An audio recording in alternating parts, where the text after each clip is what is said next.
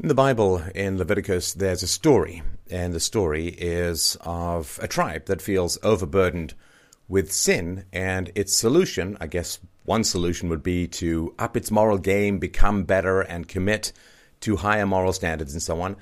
But that is not the approach that this tribe takes. What the tribe does is it performs a magic ritual of expiation wherein it casts all of its sins into a goat.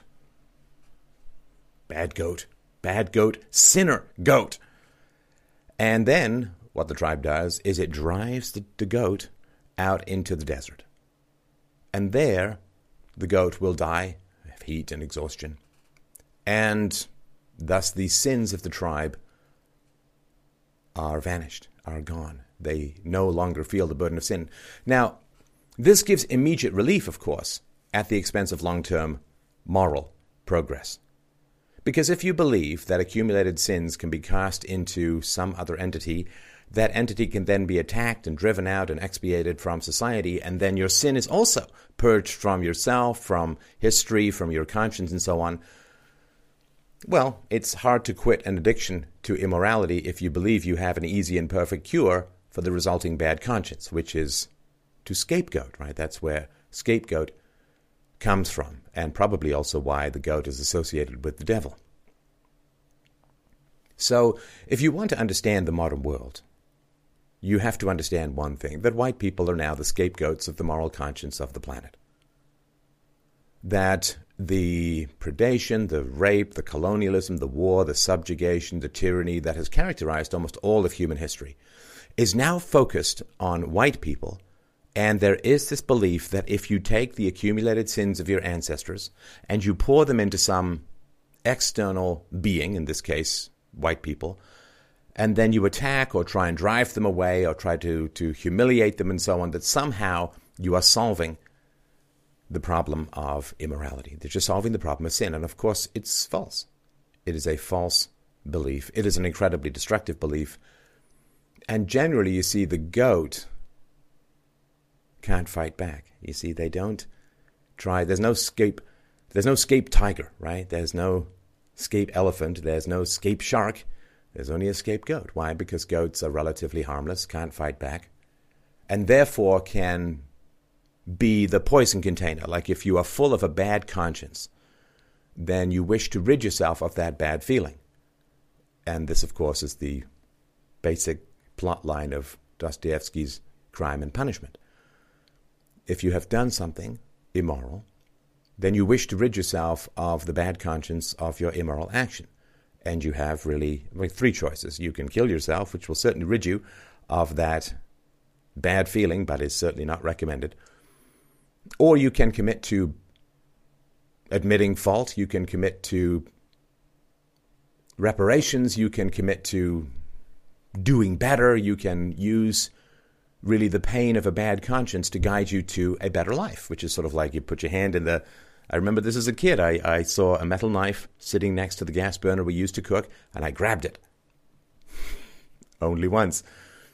When I was in Ireland, somebody told me about nettles, a little poisonous plant, and I must wonder what that's like. I pinched the nettles. Only once, right? The purpose of pain is to prevent recurrence. The purpose of pain is not history. The purpose of pain is the future. If you have psychological pain about the past, it's not about the past. It's trying to teach you to avoid the same situation in the future, while, of course, people who harm you, people who want to exploit you, wish you to think that your psychological pain is only about the past so that they can continue to exploit you because you are undefended, focusing only on the past. No, your past pain is to prevent you from being exploited and harmed and abused again. That's the purpose of pain. Uh, when I grabbed the nettle and it hurt for an hour, stung for an hour, the purpose of the pain was not to prevent me from touching the nettle in the past, because that's impossible, you can't go back in time. The purpose of the pain was to prevent me from touching a nettle in the future. So when it comes to the world as a whole, there is an example of the white race, which has had its faults for sure, but has done some incredibly wonderful things as well, like spending massive amounts of blood and treasure to end the slave trade worldwide, by creating the idea of universal rights, not in-group preferences, not tribal rights, not I believe what you believe, therefore we are brothers and everyone else is our enemy. It was fairly unique in coming up with the idea of universal rights. In modern science, ninety-seven percent of all scientific advancements between eight hundred B C and nineteen fifty A D came from Europe and North America, not including Mexico.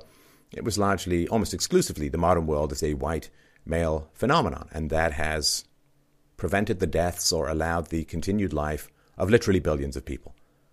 So in a rational universe, people would say, yeah, you know, boy, yeah, white people sure did some bad things, but man, when you weigh the minuses and you weigh the pluses, medicine, uh, science, the free market, human rights, and so on, largely Greco-Roman and Christian perspectives. And yeah, have done some pretty great stuff around the world. And billions of people owe their lives to Western science and medicine and markets and agricultural innovations and you name it, right? So great stuff. So what people could do around the world is they could say, boy, that uh, the whites did sort of like an icebreaker through the frozen ice of an abusive history and present of mankind. Let's trail after them and let's continue to widen that passage. Let's continue to extend freedoms. Let's continue to Let's overleap white people in terms of virtue and commitment to property rights and individual liberties and free speech. And let's go even further than white people did because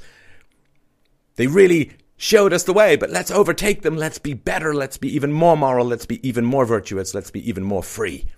Could do that. It's a theoretical possibility, right? But that's not really what most cultures in the world have decided to do.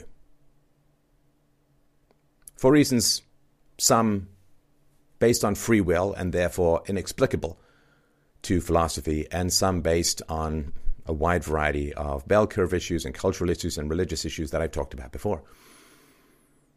When something is higher or better, you have the choice because you feel the gap, right? You feel the gap. You feel this humiliation between you and someone who's doing better. I mean, I... grew up poor, and I saw middle-class families with decent incomes and stable family lives and so on. And, I mean, you have a choice about that. When you see something that's better than what you have, you can either attempt to destroy what is better and therefore destroy the gap that you feel between yourself and a better state. You can just destroy the better state or, or attack or undermine the better state, and that way you hope to ease your unease, but you don't. You may close the gap between you and something better by destroying something that's better, but all that does is provoke in you the guilty conscience of having hated the good for being the good. So I, when I was young, I I remember being a little kid and, oh, somebody told me about the year two thousand. I thought, wow, I'll be thirty-four in the year two thousand. I, uh, I, I see myself in an office. I see myself with a tie on. I see myself doing something professional. I see myself with a stable income. I see myself with a good family life. I see all of these things. And I, for the most part, achieved them around that time or shortly thereafter. I didn't want to pull down what was better. I wanted to reach up and join it and then go further. Go further and extend. So every culture, every ethnicity, every country has that choice. They can look at some of the white achievements and say, wow, We, we, you know, that, that's good, but we can do better.